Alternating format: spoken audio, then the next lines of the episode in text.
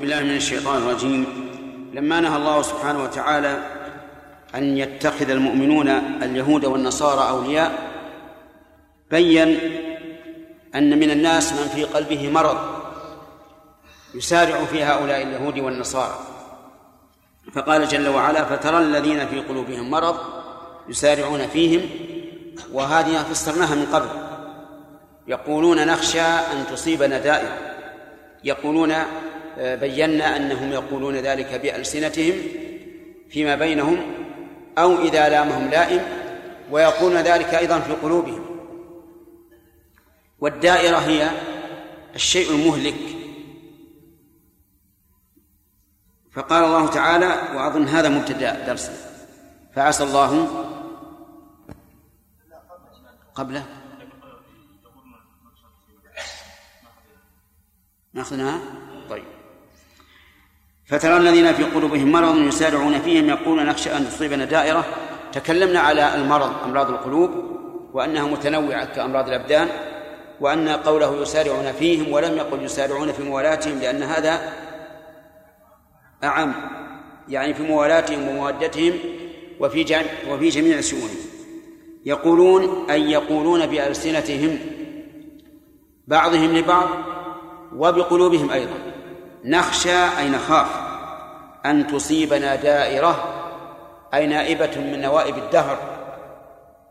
فنوالي هؤلاء ليكون لنا عندهم يد نحتمي بها بهم. يقول الله عز وجل فعسى الله أن يأتي بالفتح. عسى من أفعال الترجي. لكنها بالنسبة لله عز وجل أي لفعله سبحانه وتعالى لا يمكن أن نقول إنها للترجي لأن الترجي هو تمني ما ما ما ما يصعب حصوله بعض الشيء. وأما والله عز وجل لا يصعب عليه شيء. ولهذا قال بعض المفسرين وأظنه ابن عباس عسى من الله واجبة. أي بمعنى حقا سيقع لكنه سبحانه وتعالى يأتي بها بعسى. مثل فعسى الله فأولئك عسى الله أن يعفو عنهم. وأشبه ذلك من أجل أن يتعلق القلب رجاء بالله عز وجل. لأنه لو أخبر بأن هذا سيكون لاعتمد على هذا الخبر الصادق وأنه سيكون. لكن إذا قيل فعسى صار القلب متعلقا برجاء الله تبارك وتعالى. فعسى الله أن يأتي بالفتح. الفتح المراد به النصر. كما قال الله تبارك وتعالى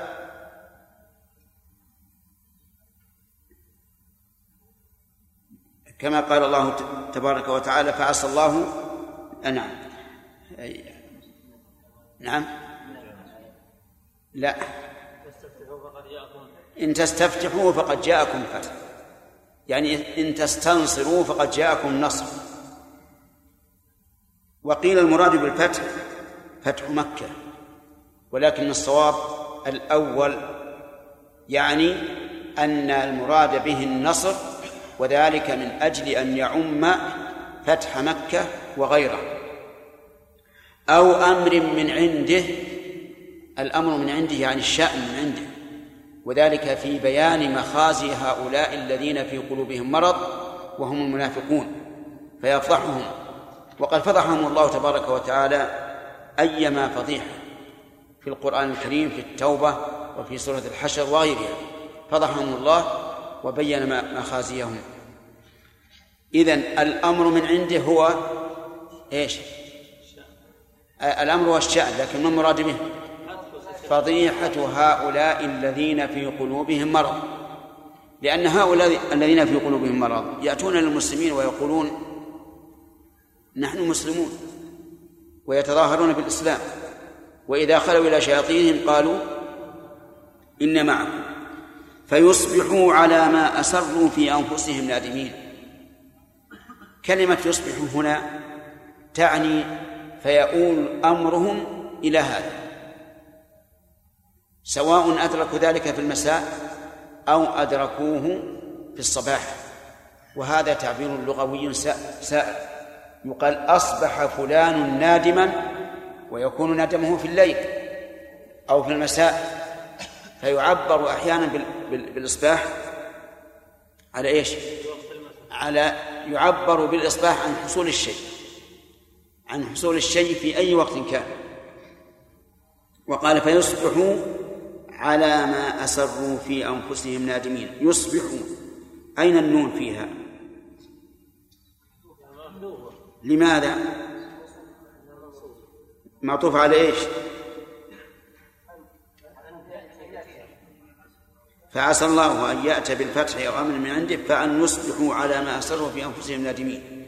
فتكون داخلة تحت خبر عسى وقوله على ما أسروا في أنفسهم. أي ما أخفوه في أنفسهم عن من؟ عن المؤمنين لأنهم يخفون عن المؤمنين أنهم يسارعون في هؤلاء. ولكن الله تعالى فضحهم على ما أسروا في أنفسهم نادمين خبر نعم خبر يصبح.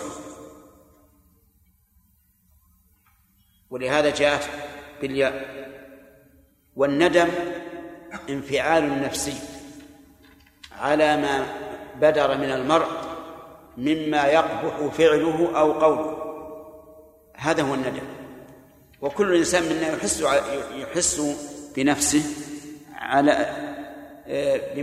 على معنى الندم لأنه انفعال نفسي يحصل بإيش؟ بالتأسف على ما مضى مما يقبح فعله أو قوله. ولهذا من شروط التوبة الندم. في هذه الآية الكريمة يبين الله تبارك وتعالى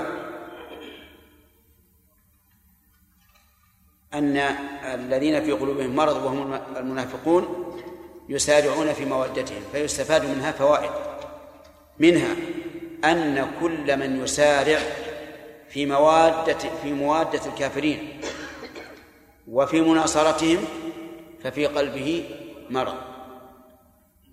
وينبني على ذلك أن هذا المرض ربما يتضاعف حتى يصل إلى الكفر والعياذ بالله. ومن فوائدها التحذير الشديد من موالاة هؤلاء الكفار والمسارعة فيهم وأنه نعم ومن ومن فوائدها أن من سارع فيهم ففي قلبه مرض. ومن فوائد هذه الآية الكريمة ضعف توكل المنافقين على الله وأنهم إنما يتوكلون على الأمور المادية التي يظنون فيها النصر لقوله يسارعون فيهم يقولون نخشى أن تصيبنا دائرة. ومن فوائدها أن من أشار على ولاة الأمور بالمسارعة في موادة الكفار وفي مناصرتهم فإن فيه شبها من هؤلاء المنافقين. وقد تكلم الشيخ محمد رشيد رضا في تفسيره على هذه الآية كلاما جيدا في أن ولاة المسلمين ويريد بذلك ولاة المسلمين في في في المكان الذي هو فيه الذين استعمرهم الكفار يسارعون في موادة الكفار ومناصرتهم. ومن فوائد هذه الآية الكريمة بشارة المؤمنين بأن الفتح والنصر سيكون لهم. لقوله فعسى الله أن يأتي بالفتح أو أمر من عنده. ومن فوائدها أن المنافق لا بد أن يفضحه الله. تؤخذ من قوله أو أمر من عنده وهذا مشاهد. ما أسر كما قال الحسن ما أسر أحد سريرة إلا أظهرها الله علي على صفحات وجهه وفلتات لسانه. لا بد أن يظهر نفاق المنافق إلا أن يتوب إلى الله. ومن فوائد هذه الآية الكريمة تحذير المنافقين مما سيقع بهم من الندم على ما أسروا في أنفسهم لقوله فيصبحوا على ما أسروا في أنفسهم نادمين. ثم قال تعالى ويقول الذين آمنوا وفي هذه الآية ثلاث قراءات. ويقول ويقول وفيها قراءة ثالثة يقول بدون واو. وهذه من غرائب القراءات. أن يحذف حرف من القرآن في إحدى القراءات. ومر علينا مثلها في أي سورة ما هي؟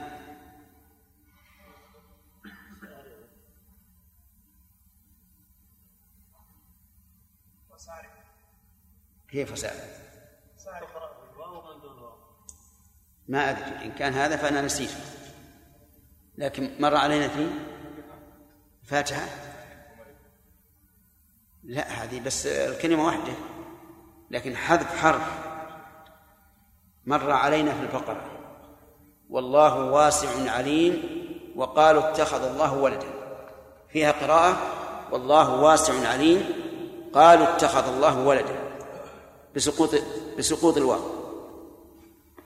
أما آل عمران وسارعوا آه، رجع الآن.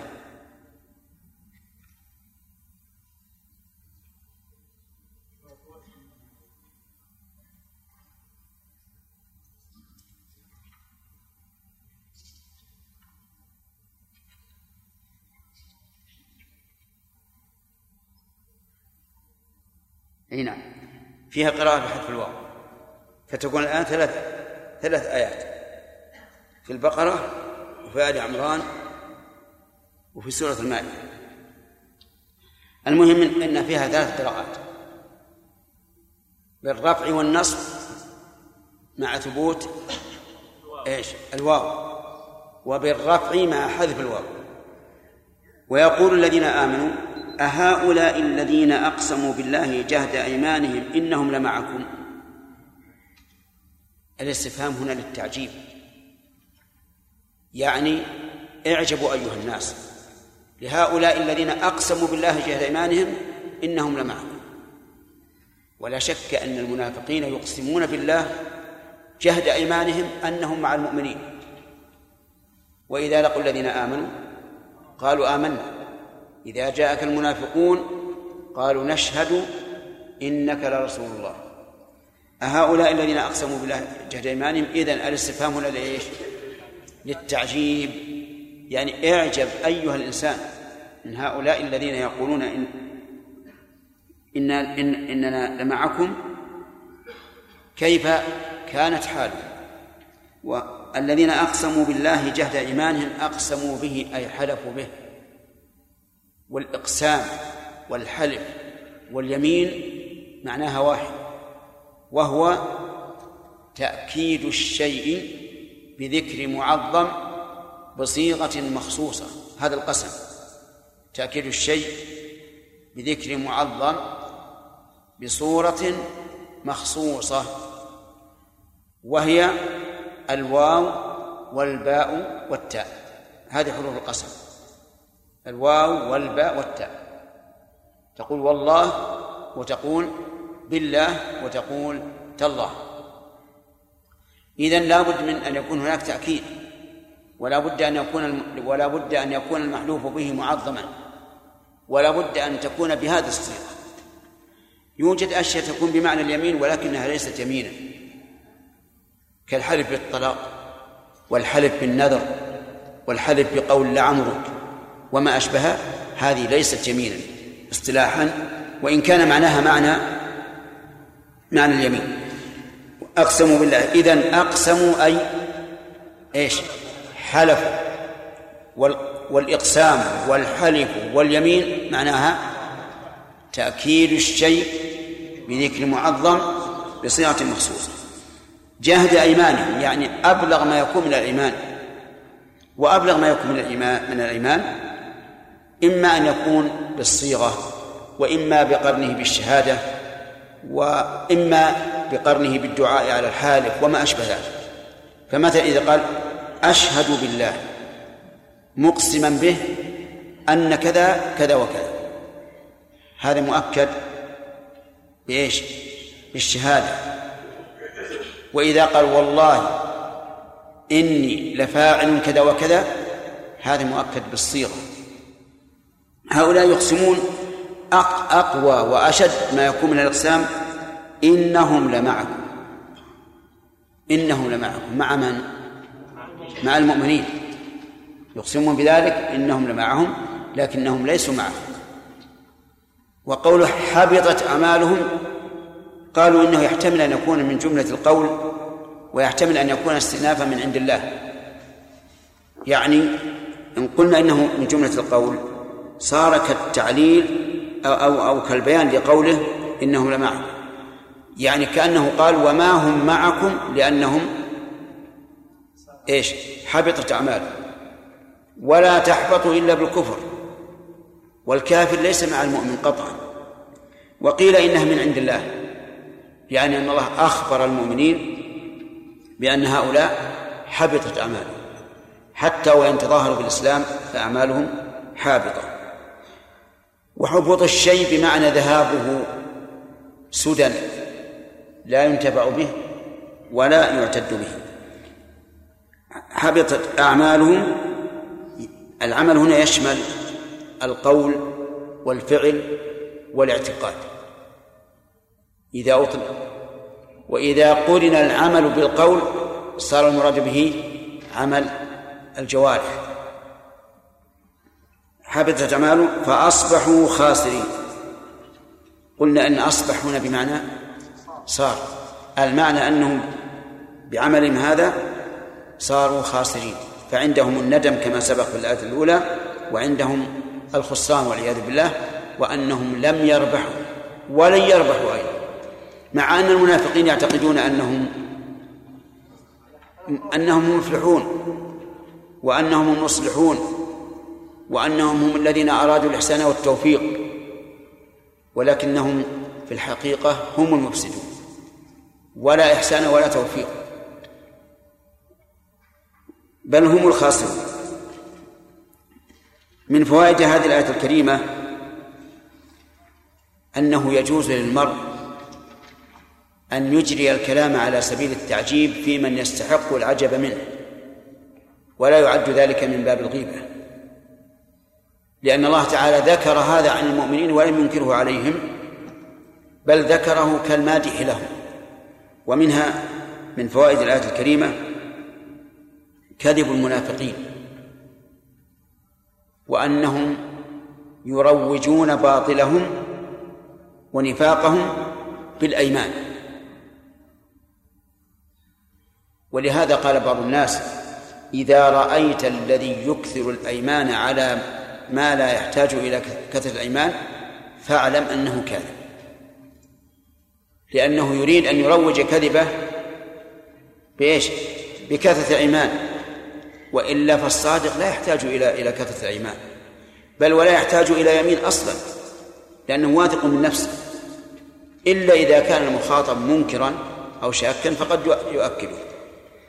ومن فوائد هذه الآية الكريمة أن المنافقين يقسمون بالله ويظهرون تعظيم الله كما أنهم يذكرون الله ويصلون ويتصدقون لكن كل هذا لا ينفعهم لعدم الإيمان في قلوبهم. أجارنا الله وإياكم من ذلك. لعدم الإيمان لا ينفعهم هذا كله. ومن فوائد هذه الآية الكريمة أن عمل المنافق حابط. لقوله حبطت أعماله ولا يمكن أن ينفعه عمل. طيب لو أنه تصدق هل تنفعه الصدقة؟ لا تنفع. في الآخرة قطعا لا تنفع. في الدنيا قد يثاب علي عليها بالبركة في ماله وكثرته لينفع غيره لكن في الآخرة قطعا لا لا لا, لا ينتفع به. ومن فوائد هذه الآية الكريمة أن أن المنافق خاسر مهما ظن من الربح فإنه خاسر. ووجه ذلك إن فضحه الله في الدنيا تبين وخسر وصار مكروها عند الناس.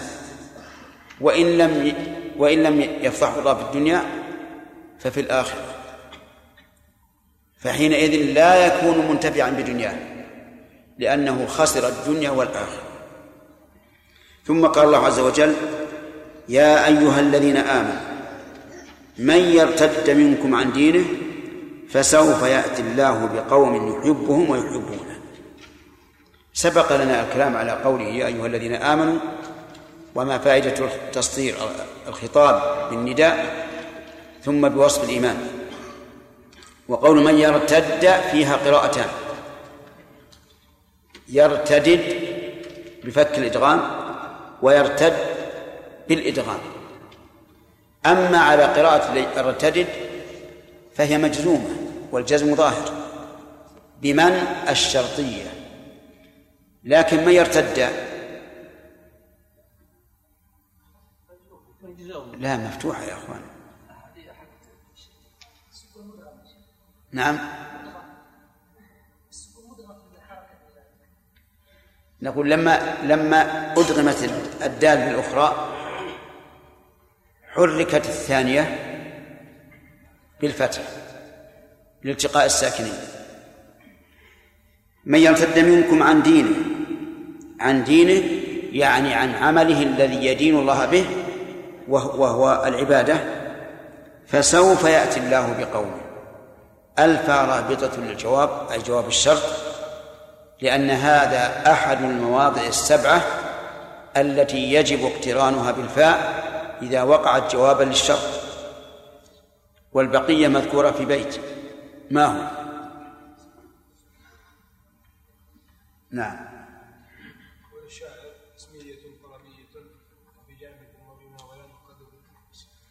اسمية طلبية وبجامد وبما وقد وبلن وبالتنفيس. هذه سبعة مواضع. إذا وقعت جوابا للشرط سواء كان الشرط جازما أم غير جازم فلا بد أن تقترن بالفاء. ولا تحذف إلا قليلا ولا سيما عند ضرورة الشعر. كما في قول الشاعر من يفعل الحسنات الله يشكرها والواجب أن يقال فالله لأن جملة اسمية. فسوف يأتي الله بقوم يحبهم يحبونه قالوا إن سوف والسين تتفقان في دلالتهما على التأكيد. لكنهما تختلفان بأن السين تدل على الفورية وسوف تدل على الإمهال. فسوف يأتي الله بقوم يحبهم ويحبونه. بقوم يعني غير المرتدين. ولم ولم نتكلم على الارتداد. ما هو الارتداد عن الدين؟ ينحصر في شيئين. إما الجحود وإما الاستكبار. لو قرأت جميع ما ذكره الفقهاء في كتاب المرتد لوجدته لا يخرج عن هذين الأمرين. وهما الجحد والاستكبار. الجحد يعني التكذيب في الأخبار والاستكبار عن عن عن الامتثال. كل الردة تعود على هذين الأمرين وما يذكر من التفاصيل فهذا عبارة عن تشقيق لهذه الجملة وتفريع عليها. فسوف يأتي الله بقوم وذكر أوصافه فلنعدد فلنعددها. يحبهم ويحبونه أذلة على المؤمنين أعزة على الكافرين يجاهدون في سبيل الله ولا يخافون لومة لائم. ستة أوصاف. يعني إن ارتدتم فلن تضروا الله شيئا ولن تضروا الإسلام شيئا. بل إن الله سيأتي بقوم هذه صفاته يحبهم ويحبونه. فما ما معنى المحبة؟ المحبة هي المحبة. ولا يمكن أن تعرفها بأوضح من لفظها. وهكذا جميع الأشياء الانفعالية لا يمكن أن تحدها بأكثر من لفظها. لو قلت ما هو الغضب. الغضب هو الغضب. وقد ذكر ابن القيم رحمه الله في الكتاب المنسوب إليه وهو روضة المحبين. ذكر للمحبة أسماء كثيرة يعني تعريفات كثيرة لكنه قال كلها لا تصح. كلها تفسير لها بلوازمها أو آثارها أو ما أشبه ذلك. يحبهم هو سبحانه وتعالى ويحبونه. لكن يجب أن نعلم أن محبة الله تخالف محبة الإنسان. في أسبابها في أسبابها وآثارها وكيفيتها. لأن الله تعالى يقول ليس كمثله شيء. آه، يحبهم ويحبونه. أذلة على المؤمنين. أذلة على المؤمنين يعني أنهم لا يستكبرون على المؤمنين. ولا يترفعون عليهم. بل يتطامنون لهم ويذلون لهم أي يخ... أي يتواضعون. كما في قول الله تبارك وتعالى محمد رسول الله والذين معه أشداء على الكفار رحماء بينهم. ولهذا عديت أذلة بعلى دون اللام يعني لم يقل أذلة للمؤمنين بل قال أذلة عليهم. يعني ذوي شفقة عليهم وحنان عليهم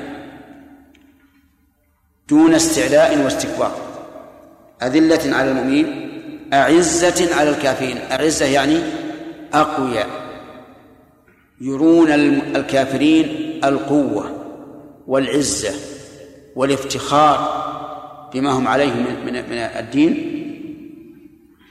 ثالثا يجاهدون في سبيل الله. والجهاد بذل الجهد لإدراك الشيء. بذل الجهد لإدراك الشيء. والمراد به هنا بذل الجهد لقتال الأعداء.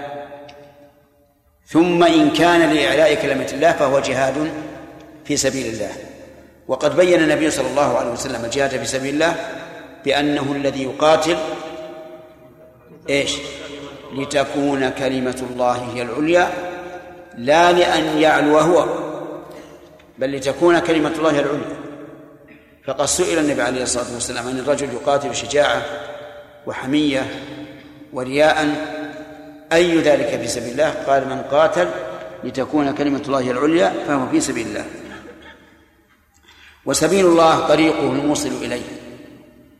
وقد سماه الله وقد أضافه الله إلى نفسه وأضافه إلى غيره. فقال تعالى ومن يشاقق الرسول من بعد ما تبين له الهدى ويتبع غير سبيل من؟ المؤمنين.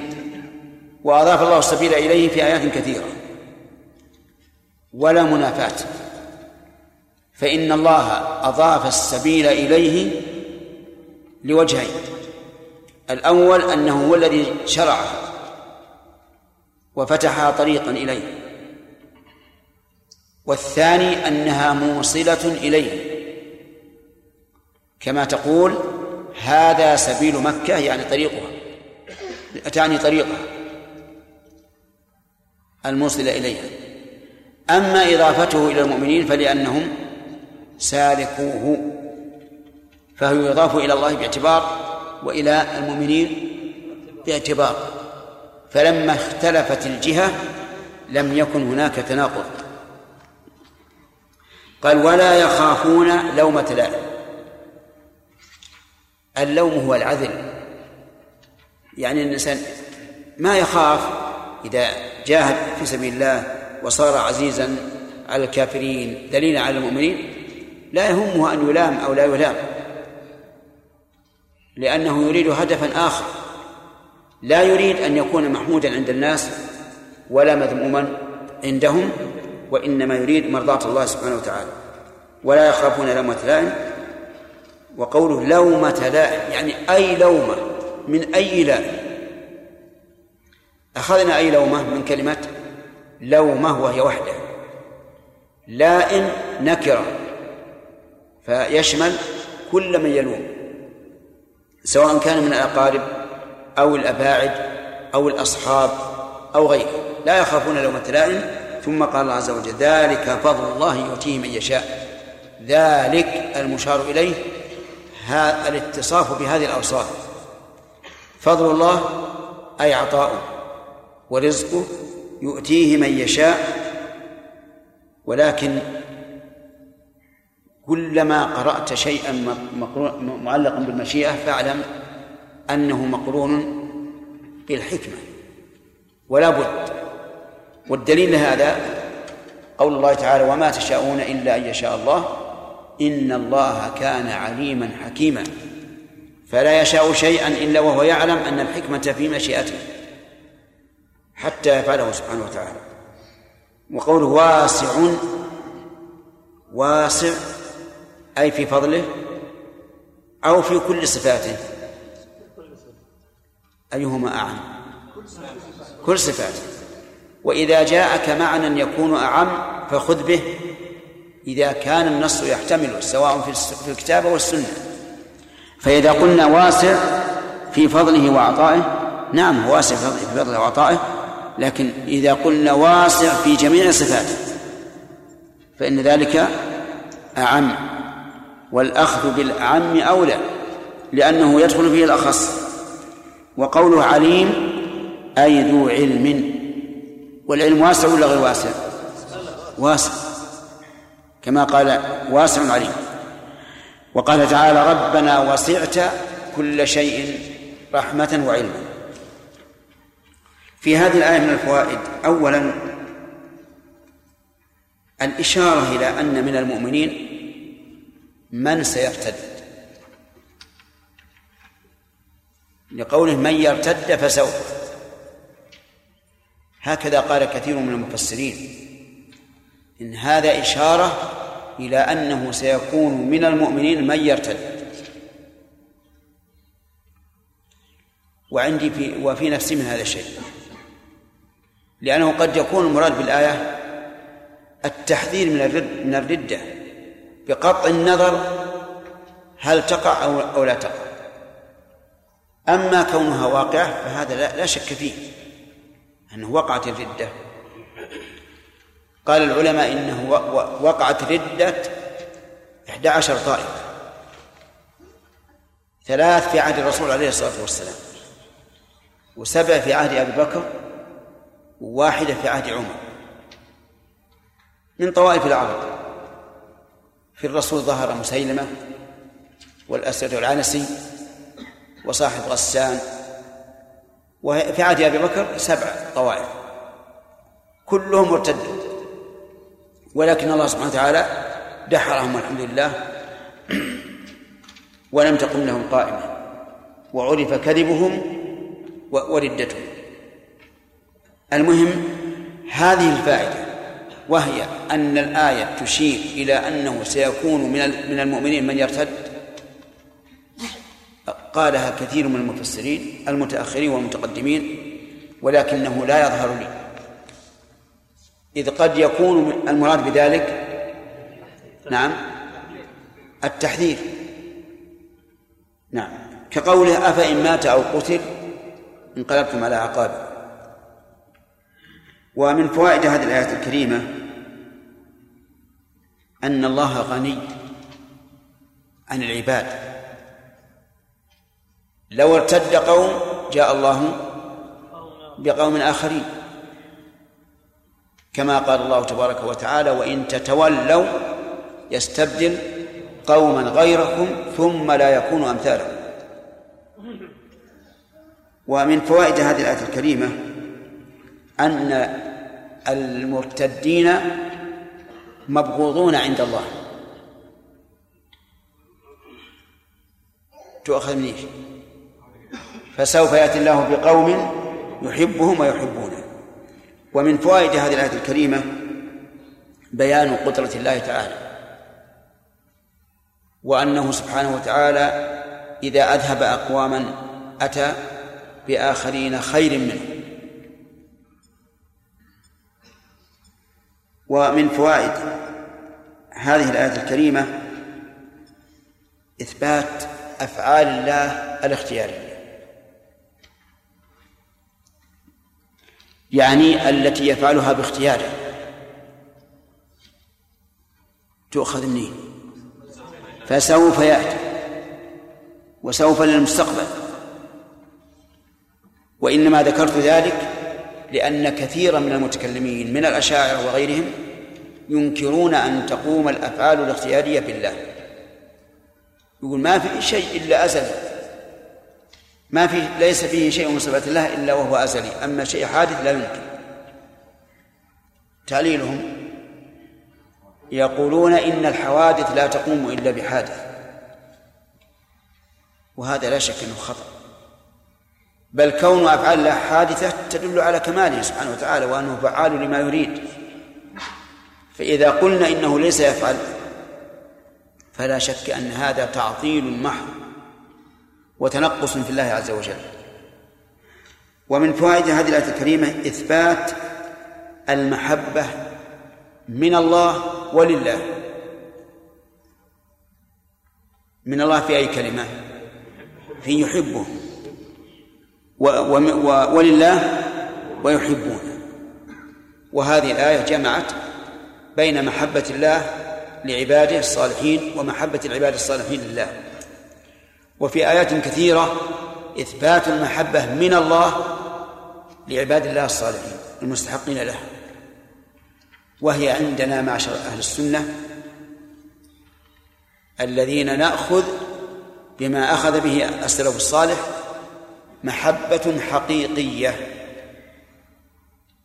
تليق بالله عز وجل. وعند آخرين ليست محبة حقيقية بل يحرفونها إما بالثواب وإما بإرادة الثواب. إما بالثواب عند من لا يثبت الصفات السبع. يثبتون الثواب لأن الثواب منفصل مخلوق لكن لا يجعلون المحبة صفة قائمة بالله. أو إرادة الثواب عند من؟ يثبت الصفات السبع كالأشاعرة. ولهذا الأشاعرة تجدهم يفسرونها إما بإرادة الثواب وإما بالثواب. لكنهم متناقضون في الواقع لأن الثواب لا يقع إلا بإرادة وإرادة الثواب لغير المحبوب أمر منكر لا يمكن. فإن الله لا يثيبه إلا وقد أحب عمله وأثابه عليه. لكنهم متناقضون. وهكذا جميع الأقوال الباطلة اجعلوها على بالك كل الأقوال الباطلة تجدونها متناقضة. الدليل ولو كان من عند غير الله لوجدوا فيه اختلافا كثيرا. ولهذا من أكبر الأدلة على ضعف القول أو بطلانه أن يكون متناقضا. فإذا رأيت القول متناقضا فاعلم أنه ضعيف. لا لا يمكن أن يكون حقا. إذا نحن نؤمن بالله نؤمن بأن الله عز وجل يحب ويحب. وأن المحبة التي يجد الإنسان في قلبه لله عز وجل لا تساويها أي محبة.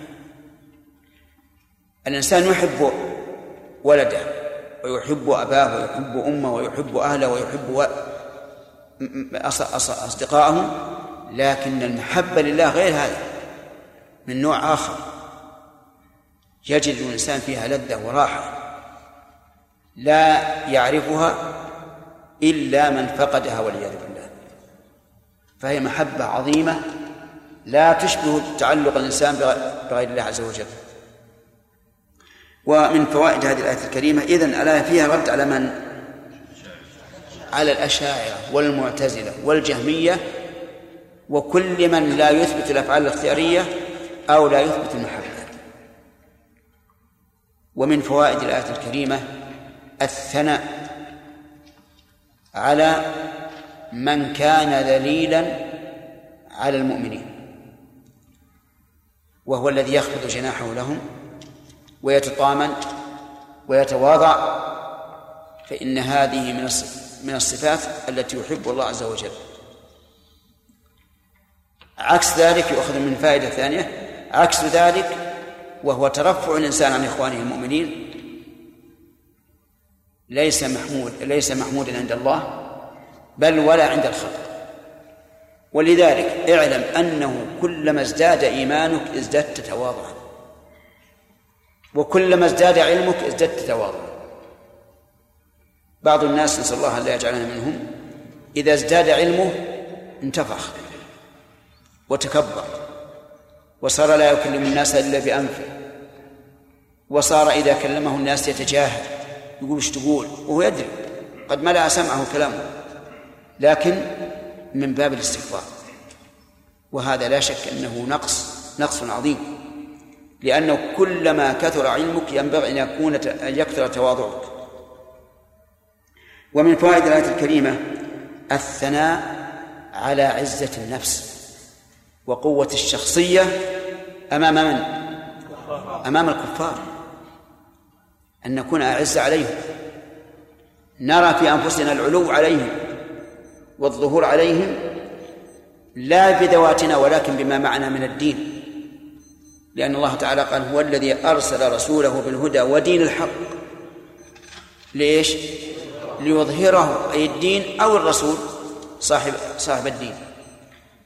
يجب علينا نحن المسلمين أن نعرف قيمتنا في المجتمع الأممي وأننا أحق الناس بالبقاء على الأرض وأحق الناس برزق الله وأحق الناس أن نعلو عليهم.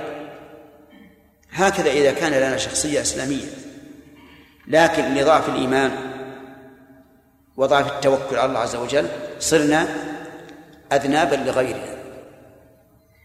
أعزاء على قومنا إيش؟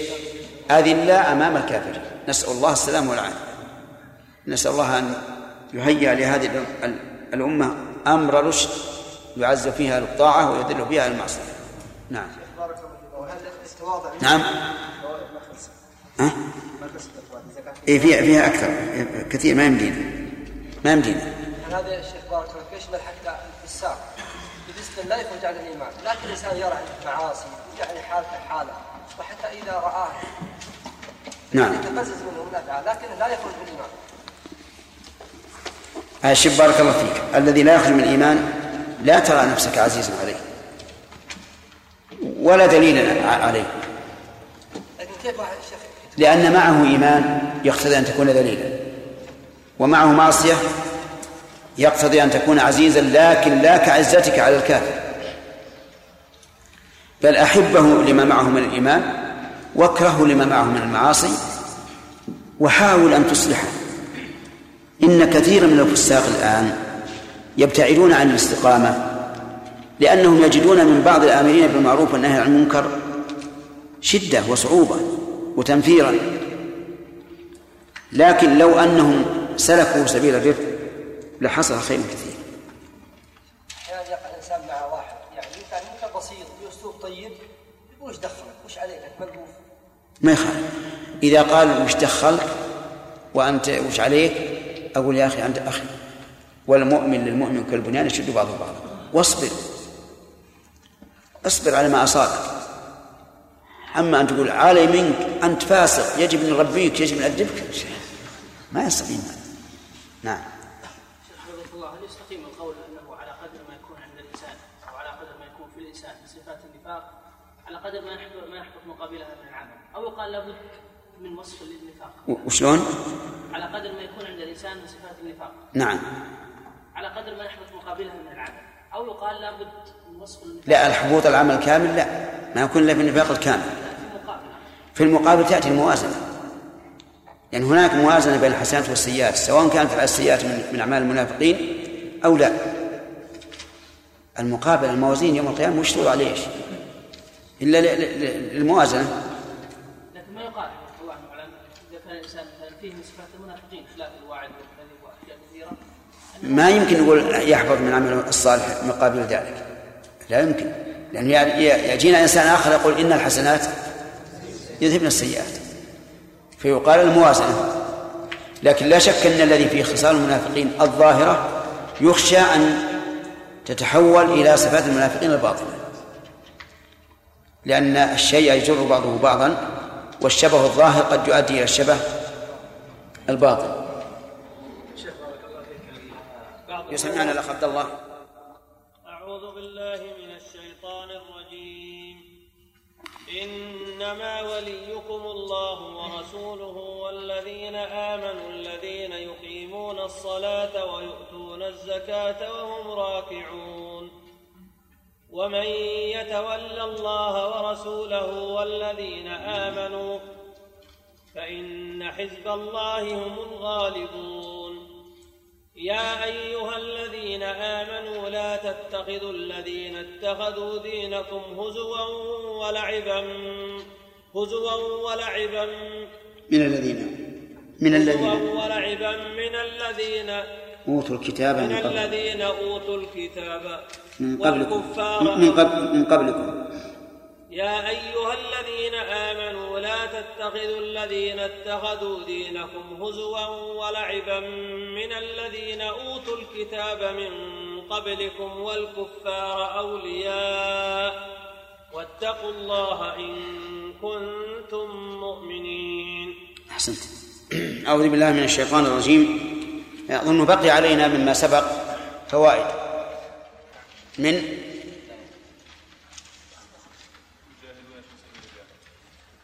نعم. نعم.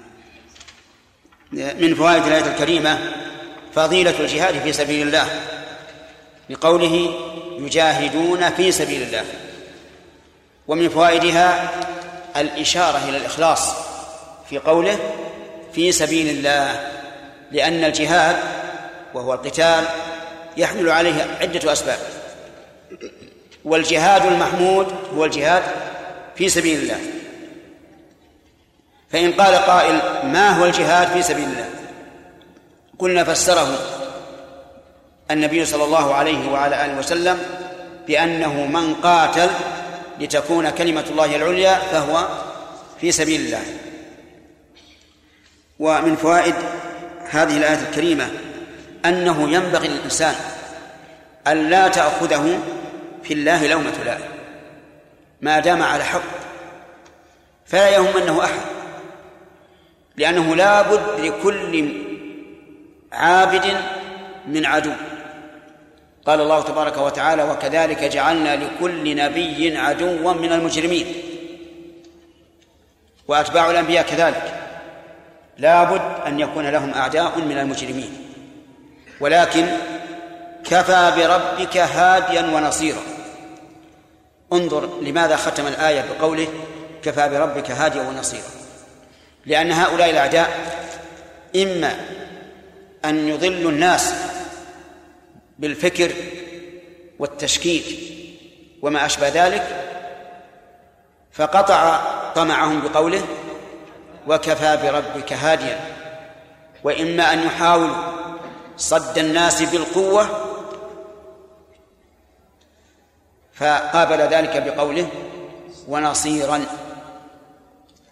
إذن لا بد من ملامه كل إنسان يتمسك بالشريعة لا بد من ملامه يلومه أكثر الناس لأن بني آدم من كل ألف تسعمائة وتسعة وتسعون في النار وواحد في الجنة. جعلنا الله وإياكم منهم. نعم. ومن فوائد هذه الآية الكريمة نعم قبل أن نادوا هذا الفائدة. هل يدخل في قوله ولا يخافون لومة لائم أن الإنسان يتهور ولا يستعمل الحكمة أو لا بد من استعمال الحكمة؟ الثاني لا بد من استعمال الحكمة لأن التهور يحصل منه الانعكاس المقصود. ولهذا كان النبي عليه الصلاة والسلام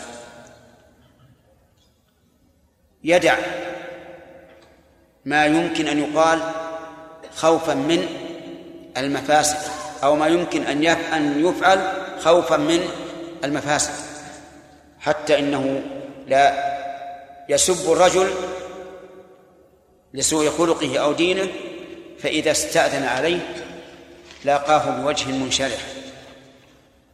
كل ذلك من أجل التأليف لأن الله يعطي على الرفق ما لا يعطي على العنف. ومن فوائد هذه الآية الكريمة أن هذه الصفات العظيمة من فضل الله تعالى. ذلك فضل الله يا فراس ذلك فضل الله يؤتيه من يشاء. ومن فوائد هذه الآية الكريمة أن كل من سعى في فعل الخير فإن الله تعالى يجود عليه.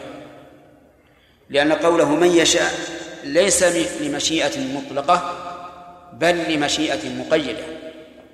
لماذا؟ بالحكمة. مقيدة بالحكمة. ولهذا قال الله عز وجل الله أعلم حيث يجعل رسالته. فمن كان أهلا للرسالة أرسله. كذلك الله أعلم حيث يجعل آثار هذه الرسالة وأتباع هذه الرسالة فمن كان أهلا لذلك أعطاه ومن لم يكن أهلا حرمه. اقرأ قول الله تعالى فلما زاغوا أزاغ الله قلوبهم. واقرأ ما مر علينا قبل كم ليلة فإن تولوا فاعلم أن ما يريد الله أن يصيبهم ببعض ذنوبهم. ومن فوائد هذه الآية الكريمة إثبات المشيئة لله عز وجل فيما يتعلق بفعل العبد. لقوله يؤتيه من يشاء. وهذا هو الذي عليه السلف الصالح وعليه أهل السنة والجماعة وأئمة المسلمين. أن لله مشيئة في أفعال الخلق كما أن له مشيئة في أفعاله جل وعلا. قال الله تعالى لمن شاء منكم أن يستقيم أكمل الآية. وما تشاءون إلا أن يشاء الله رب العالمين. ولهذا دائما الإنسان يريد أن يفعل شيئا وإذا به يعجل عنه دون أي سبب ظاهر ولكنها مشيئة الله عز وجل. قيل لأعرابي بما عرفت ربك؟ قال بصرف العزائم ونقض بنقض العزائم وصرف الهمم. بنقض العزائم وصرف الهمم. معناه أن الإنسان قد يعزم على الشيء ثم ثم به إيش؟ ينتقض عزمه. صرف الهمم يتجه إلى شيء معين وإذا به ينصرف بدون أي سبب ظاهر لكنها مشيئة الله تبارك وتعالى. ومن فوائد نعم. المشيئة مشيئة الله عز وجل لأفعال العباد من تمام ربوبيته. حتى لا يكون في ملكه ما لا ما لا يريد. لأن لأن الذين يقولون إن إن الإنسان منفرد بمشيئته وليس لله مشيئة في فعله يلزمهم أن أن يقولوا إن في ملك الله ما لا ما لا يريد. نعم. يقول ومن فوائد هذه الآية الكريمة بيان سعة سعة الله عز وجل. في كل شيء في الإحاطة بالخلق علما وقدرة وسلطانا ورحمة وغير ذلك الله واسع وكفى في كل شيء سبحانه وتعالى. ومن فوائدها إثبات العلم لله عز وجل لقوله عليم والعلم هو إدراك الشيء على ما هو عليه. العلم إدراك الشيء على ما هو عليه. فمن لم يدرك الشيء فهو جاهل ونوع جهله بسيط. ومن أدركه على خلاف ما هو عليه فهو جاهل ونوع جهله مركب لأنه لا يدري ولا يدري أنه لا يدري. وفي هذه الآية من الفوائد إثبات هذين الاسمين من أسماء الله عز وجل واسع وعليم. وعلى هذا لك أن تدعو الله بذلك. فتقول اللهم يا واسع أوسع علي في رزقي. اللهم يا عليم اختر لي ما فيه صلاح وما أشبه ذلك. لأن الله قال ولله الأسماء الحسنى فادعوه فادعوه بها. واعلم أن جميع أسماء الله مشتقة يعني دالة على معنى. ليس في أسماء الله اسم جامد لا يدل على معنى أبدا حتى اسم الله الله مشتق. خلافا لمن قال إنه جامد لأنه مشتق من إيه؟ من الألوهية والألوهية مصدر يدل على معنى. فكل أسماء الله دالة على معنى. ولو لم نقل إنها دالة على معنى لم تكن حسنى لأن الجامد ما في مدح ولا ثناء. إذن كل أسماء الله الأخ حسنى. لكن هل كل أسماء الله مشتقة؟ نعم. ولذلك نقول كل اسم لا بد أن يكون متضمنا لصفة.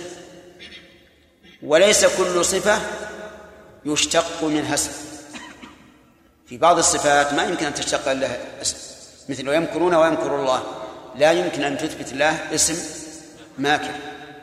لأن هذا وصف والوصف يتقيد بما بما قيد به. بقي علينا شيء مهم في مسألة الردة. الردة هنا لم يذكر الله سبحانه وتعالى لم يذكر الله ما يترتب عليها من عقوبة في الدنيا. بل قال فسوف يأتي الله بقوم يحبهم ويحبونه. أترك العبث باللحية يا ولد. شوف اللي يعبث بلحية ترى يسقط يسقط شعره. هذه فائدة في جملة معترضة. نعم. طيب. الردة ذكرنا أنها هي إيش؟ هي الخروج عن الإسلام وتدور على على شيئين التكذيب والاستكبار. وهنا بحوث أولا هل كل ردة يمكن يمكن التوبة منها؟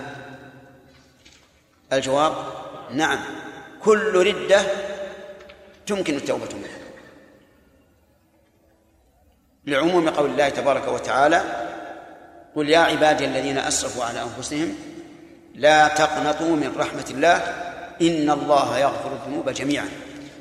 ولقوله تعالى في سورة الفرقان والذين لا يدعون مع الله إلها آخر. يعني لا يشركون ولا يقتلون النفس التي حرم الله إلا بالحق. لا يعتدون على الأنفس ولا يزنون لا يعتدون على الأعراض. ومن يفعل ذلك يلقى أثاما يضاعف له العذاب يوم القيامة ويخلد فيه مهانا إلا من تاب وآمن. وعمل عملا صالحا فأولئك يبدل الله سيئاتهم حسنات وكان الله غفورا رحيما.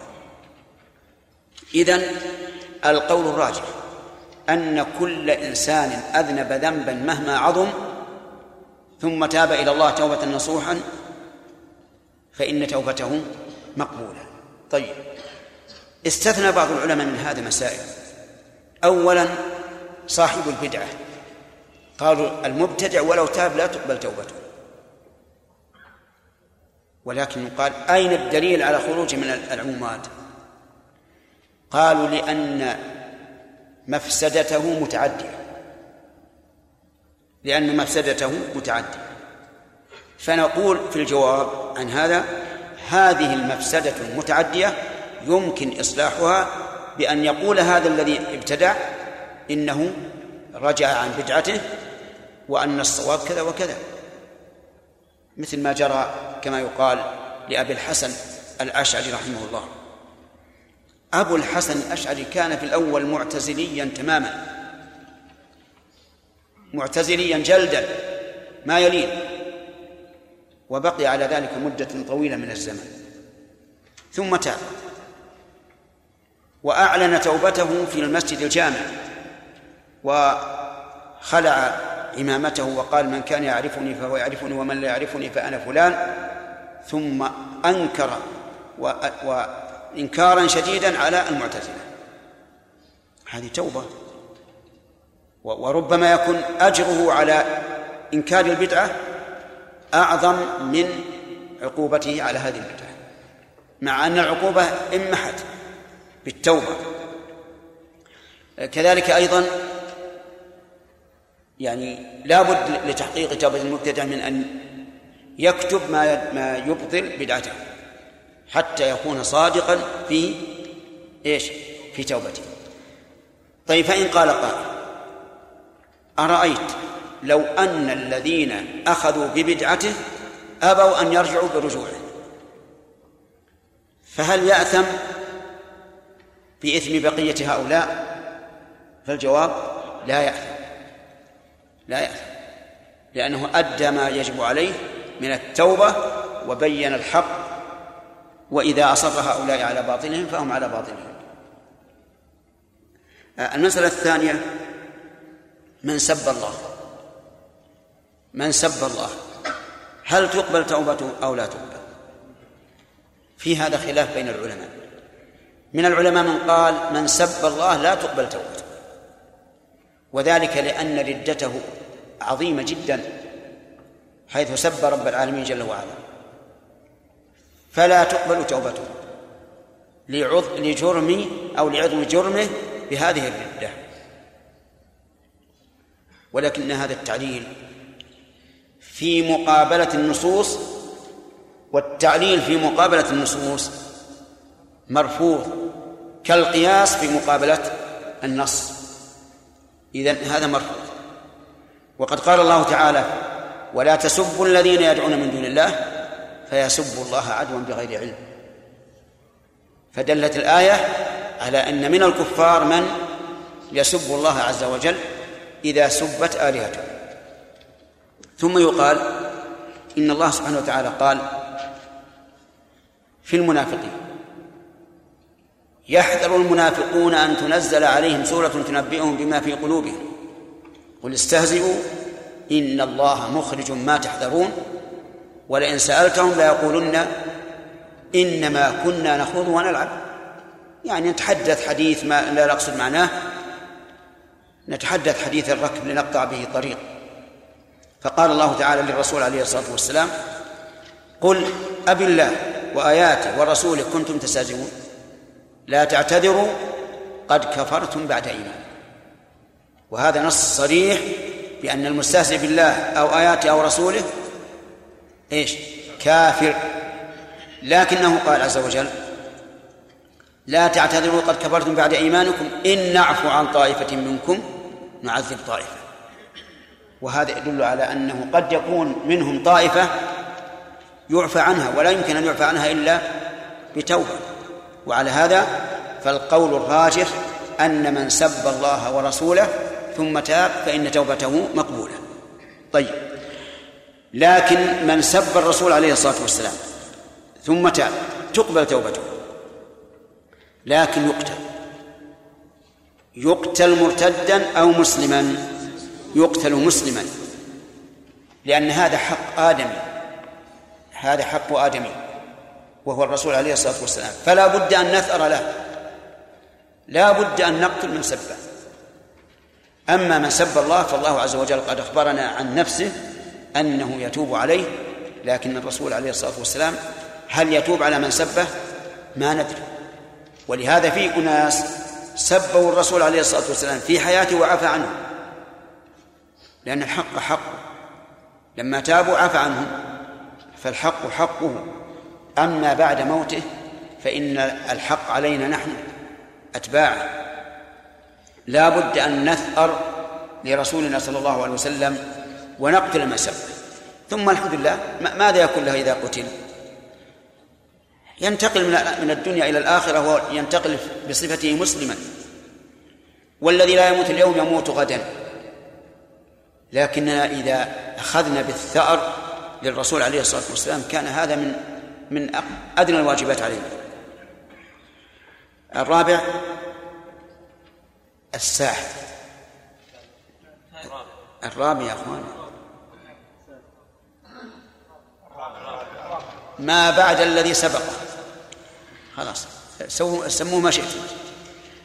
الساحر. الساحر الذي يكفر بسحره لأن السحر نوعان. نوع يكفر به الساحر ونوع لا يكفر به. أما الذي لا يكفر به الساحر فإنه يقتل حدا كما جاء ذلك عن الصحابة وكفا لفساده لأنه من من الساعين في الأرض فسادا. وقد قال الله تبارك وتعالى من أجل ذلك كتبنا على بني إسرائيل أنه من قتل نفسا بغير نفس أو فساد في الأرض فكأنما قتل الناس جميعا. ولا أحد يشك في إفساد السحرة في الأرض فيقتلون كفا لشرهم وردعا لغيرهم لكن الساحر الكافر إذا أسلم والساحر الكافر هو الذي يستعين بالشياطين ومردة الجن على إيذاء عباد الله. بأن يضع سحرا يستهوي به الشيطان أو مردة الجن حتى يسكنوا في جسم إنسان. ولا ويأبوا أن يخرجوا منه إلا بحل السحر. هذا يكفر. لقول الله تعالى واتبعوا ما تتلو الشياطين على ملك سليمان. وما كفر سليمان ولكن ولكن الشياطين كفروا يعلمون الناس السحر. وما أنزل على الملكين ببابل هاروت وماروت.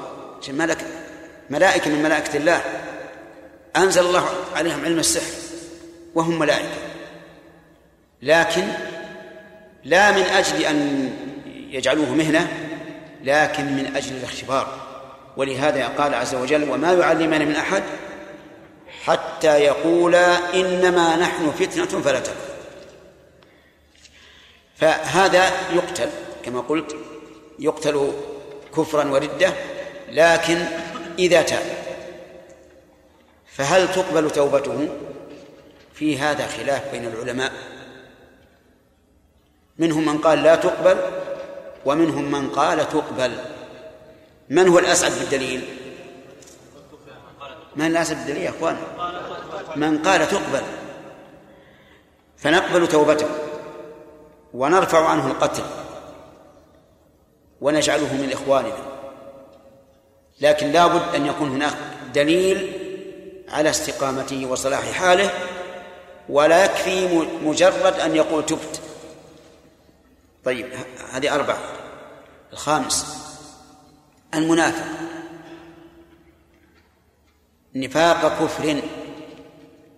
هو كافر لا شك. إن المنافقين في الدرك الأسفل من النار ولن تجد لهم نصيرا. والنفاق من شر خصال بني آدم. المنافق إذا علمنا نفاقه يقينا لا مجرد وهم وقرائن لأن مجرد الوهم والقرائن لا يجوز أن نتهم أحدا بالنفاق فإننا لم نؤمر أن ننقب عن قلوب الناس وبطونهم. لكن إذا علمنا يقينا رأينا هذا الرجل يذهب إلى مجتمعات اليهود والنصارى والملحدين ويقول إنه معهم. ويأتي للمسلمين يتملق ويقول إنه مسلم. هذا ظهر النفاق نحكم عليه بالنفاق وهل يقتل أو لا يقتل؟ يقتل لأن هذا معلوم النفاق. لكن المنافقون في عهد الرسول عليه الصلاة والسلام رفع عنهم القتل لسبب وهو أن لا ينفر الناس عن الإسلام والإيمان بالرسول عليه الصلاة والسلام. ولهذا قال لا يتحدث الناس أن محمدا يقتل أصحابه وهو يعلمهم عليه الصلاة والسلام. لكن خوفا من تنفير الناس عن الإسلام امتنع لهذه المصلحة العظيمة أن يقتله وأخذ بظواهره. ولكن إذا تاب إذا تاب المنافق فهل تقبل توبته؟ المذهب لا. ما تقبل توبته. لأن الرجل من أصل يقول إنه لم يكفر. يقول إنه إيش؟ مسلم. فإذا قلنا أنت منافق قال أبدا. أشهد أن لا إله إلا الله وأن محمد رسول الله وستجدوني في الصف الأول في كل الصلوات. فيقولون إنه لا يقبل قال السفاريني رحمه الله لأنه لم يبدو من إيمانه إلا الذي أذاع من لسانه. فلا نقبل لأنه من الأصل يقول أنه مسلم. ولكن الصحيح أنها أن توبته مقبولة إذا دلت القرائن على صدقه بدليل قوله تعالى إن المنافقين في الدرك الأسفل من النار ولن تجد لهم نصيرا إلا الذين تابوا وأصلحوا واعتصموا بالله وأخلصوا دينهم لله. شوف الشروط. الشروط لأن المسألة ما هي هينة. هذا الرجل يبدي إيمانه إلا الذين تابوا. بعده. إلا تابوا وأصلحوا واعتصموا بالله وأخلصوا دينهم لله فأولئك مع المؤمنين. شروط ثقيلة في توبتهم لأنهم لا يظهرون إلا الإسلام. فإذا تيقنا ذلك فالله يقول فأولئك مع المؤمنين. وسوف يؤتي الله المؤمنين أجرا عظيما. ومنهم هؤلاء المنافقون الذين الذين تابوا. إن الله يقول فأولئك مع المؤمنين. فإذا قال قائل مسألة هل يستتاب المرتد أو لا؟ يعني بمعنى إذا ثبت كفره فهل يستتاب؟ فالجواب أما الذين لا تقبل توبتهم على رأي من يقول إنها لا تقبل فلا يحتاجون إلى فلا يحتاج إلى الاستتابة ليش؟ هذه ما ما تخفى على أي طالب. الذين يقولون إنها لا تقبل توبة هؤلاء هل يقولون بالاستتابة؟ لا. لماذا؟ لأن لا تقبل توبتهم. لو تابوا ما تقبل. وأما الذين تقبل توبتهم ومنهم الأصناف التي ذكرنا على القول الراجح فإن هذا يرجع إلى رأي الإمام. يرجع إلى رأي الإمام هذا القول الراجح.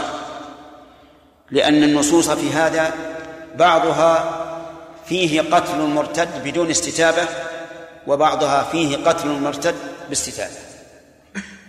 فيرجع في ذلك إلى فيرجع في ذلك إلى رأي الإمام أو نائبه في الحكم كالقضاة. فإذا رأوا أن يستتاب استتيب وإذا رأوا أن لا يستتاب لم يستتب. فإن قال قائل الاستتابة حق له فلماذا تمنعونه منها؟ كنا ليست حقا مطلقا بل هي حق إذا دعت المصلحة إليها. وإذا كانت المصلحة بعدم الاستتابة فالحق العام للمسلمين ومنعهم من التلاعب في الدين أهم من حق هذا الرجل الخاص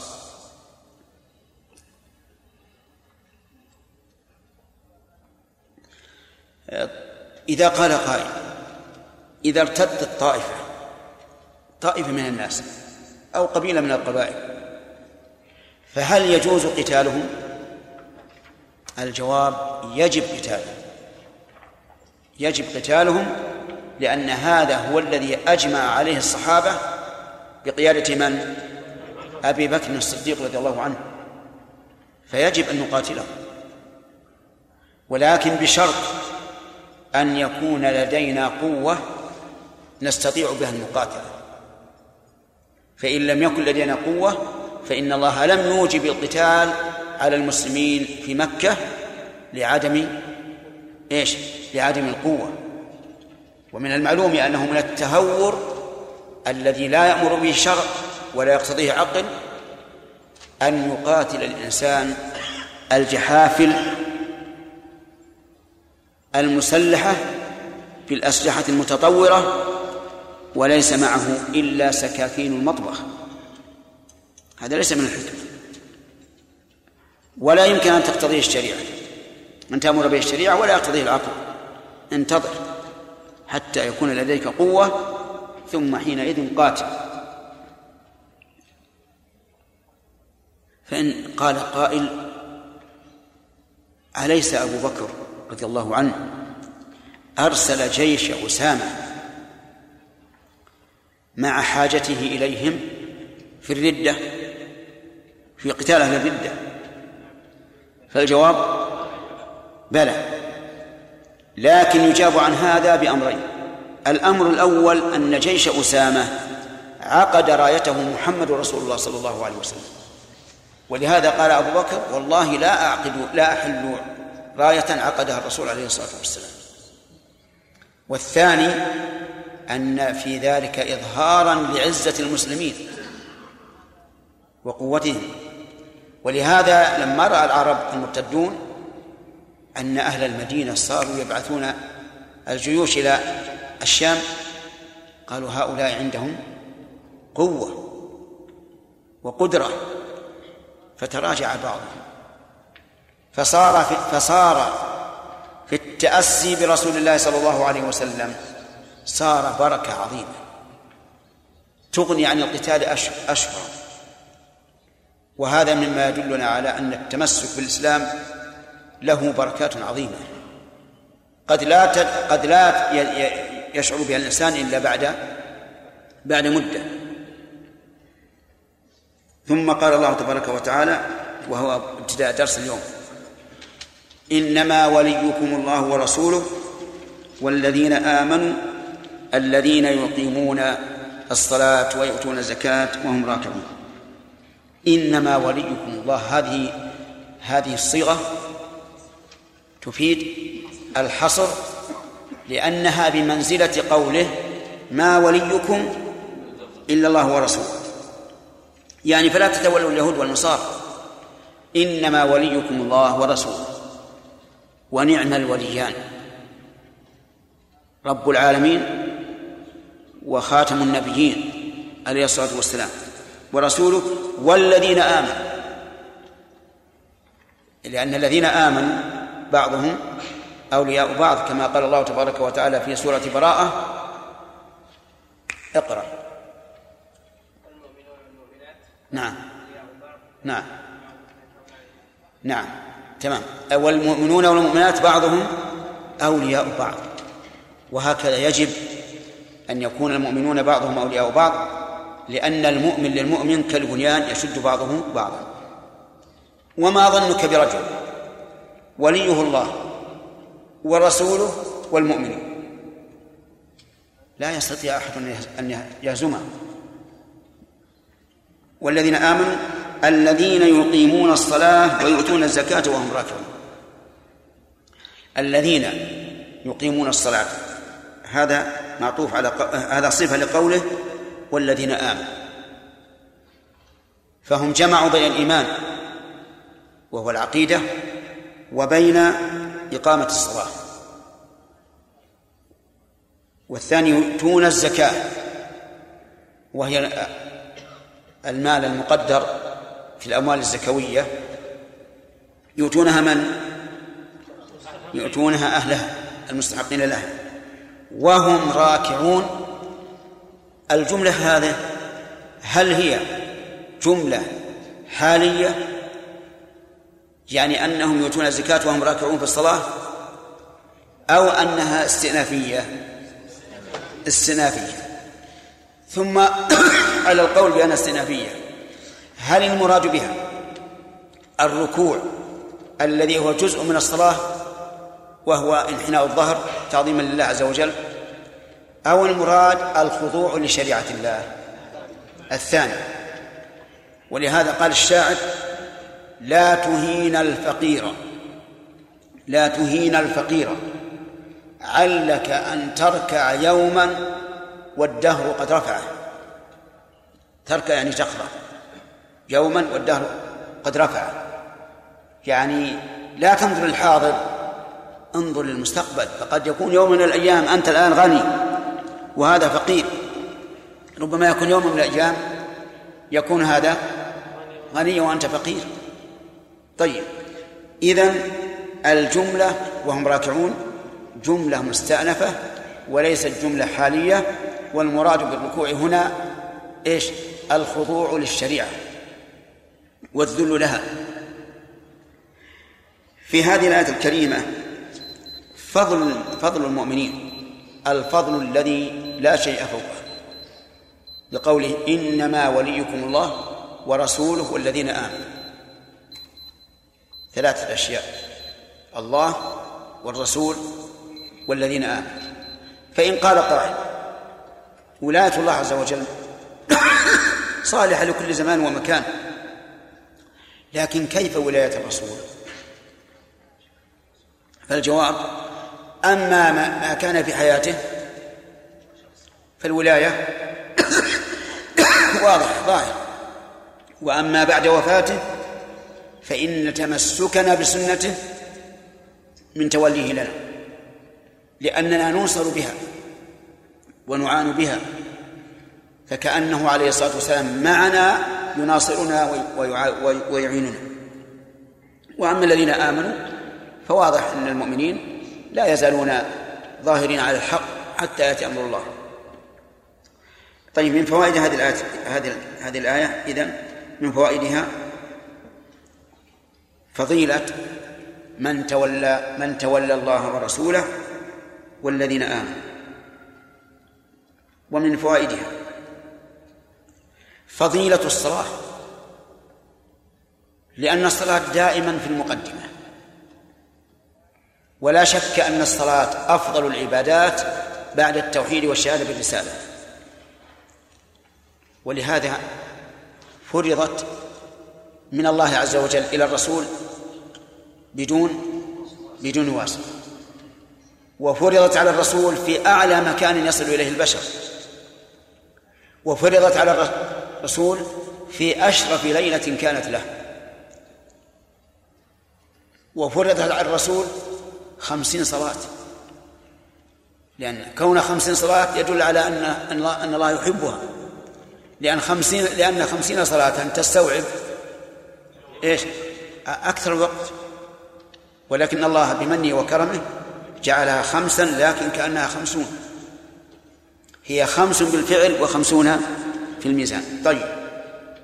ومن فوائد هذه الآية الكريمة أيضا أن مرتبة الزكاة في دين الإسلام بعد مرتبة الصلاة.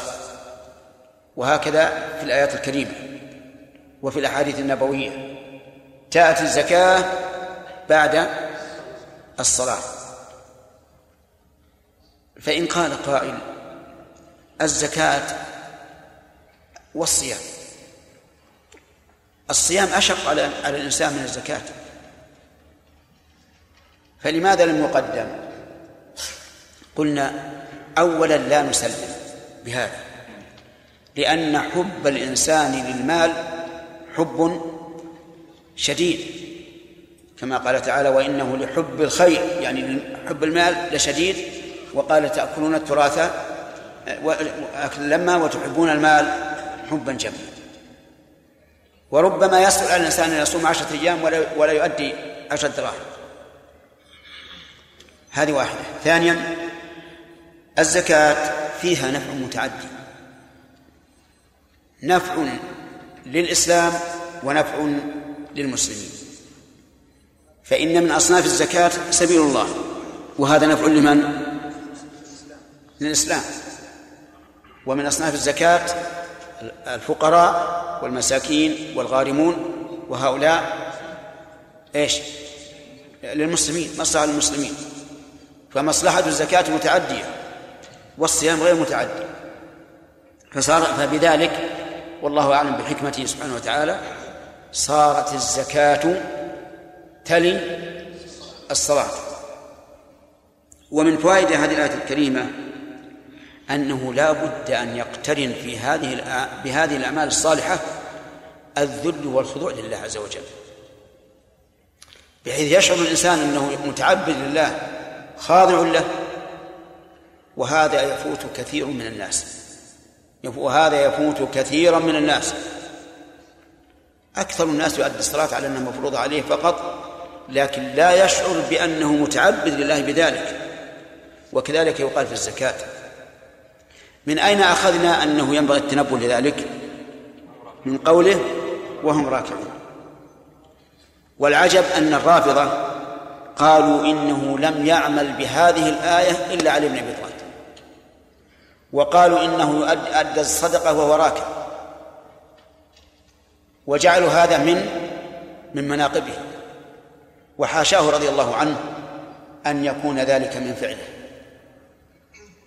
لأن الحركة في الصلاة محمودة ولا غير محمودة؟ غير محمودة. فكونه إذا ركع جاءه الفقراء وقال خذ خذ خذ هذا ما هو منقبة هذا. هذا مثلبة. لكن الرافضة لا يفهمون. عندهم سفه. كما قالوا في مدحه إنه يصلي ما بين المغرب والعشاء ألف ركعة. من يصلي ألف ركعة بين المغرب والعشاء؟ نعم. لو أن الإنسان يريد أن يفعل هكذا هكذا يعني يرقص رقصا ما تمكن. ألف ركعة. لكن جعلوا هذا من مناقبه وهو في الحقيقة من مثالبه ونحن نشهد أنه لن يفعل هذا. ولم يفعل. لا هذه ولا هذه. ولا ولا نشك أن علي رضي الله عنه له من المناقب والفضائل ما اختص به من بين الخلفاء وله من الفضائل والمناقب ما شركه فيه الخلفاء وللخلفاء من المناقب والفضائل ما لم يحصل لعلي بن أبي طالب. أليس كذلك؟ ما في شك. فعلي له مناقب والخلفاء لهم مناقب. يشتركون في بعضها وينفرد بعضهم عن الآخر في بعضها. لكن الفضل المطلق على هذا الترتيب. أبو بكر عمر عثمان علي. فمثل قرابة علي من الرسول عليه الصلاة والسلام لا يشاركه فيها لا أبو بكر ولا عمر ولا عثمان. كذا كون الرسول يزوج علي بن أبي طالب ابنته فاطمة يشاركه عثمان بل هو أولى لأن عثمان رضي الله عنه لما ماتت بنت الرسول أولا زوجه الثاني فقد تزوج ابنتين. للرسول عليه الصلاة والسلام. ابنتين للرسول. ثم إن الرسول عليه الصلاة والسلام أعلن في آخر حياته. إعلانا لا يمكن أن يحصل لغير أبي بكر. قال وهو على المنبر. ويبلغ قوله كل الأمة. قال إن أمن الناس علي في ماله وصحبته أبو بكر. الله أكبر. من حصل هذا؟ ويقال لو كنت متخذا من أمتي خليلا لاتخذت أبا بكر ولكن أخوة الإسلام ومودته. هذه ما حصلت لأحد. خلفه في الصلاة خلفه في الحج. واضح؟ خلف علي بن أبي طالب في غزوة تبوك في أهله. وقال له لما قال يا رسول الله تجعلني في النساء والضعفاء قال أما ترضى أن تكون مني بمنزلة هارون من موسى إلا أنه لا نبي بعده. هذه المنقبة ما حصلت لأبي بكر. وكان خليفته في أهله. كما قال موسى لهارون اخلفني في قومي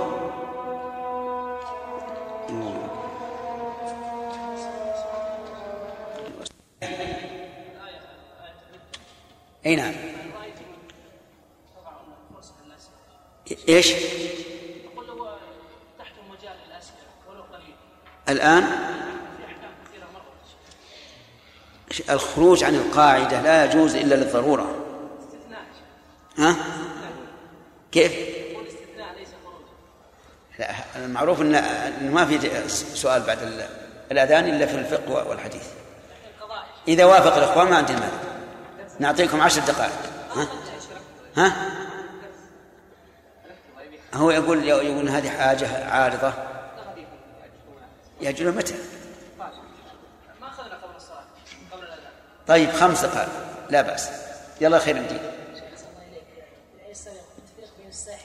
إيش؟ التفريق بين الساحر الذي بالكفر والذي يبدل حدا نعم. شيخ الساحران هذان يشتركان في شيء واحد وهو نعم. ويزيد الساحر الذي يكفر بسحره بالكفر لكن بارك الله فيك من كان ذنبه بالكفر فإن الله يقول قل للذين كفروا إن ينتهوا يغفر لهم ما قد سلف. ولهذا لو تاب المرتد قبلنا توبته ورفعنا عنه القتل. ولو تاب الزاني بعد وصوله إلى القاضي ينفع تنفعه التوبة؟ لا. مع أن المرتد تنفعه التوبة حتى عند القاضي. نعم.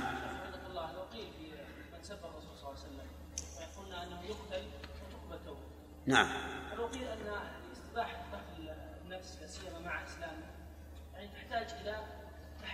نعم.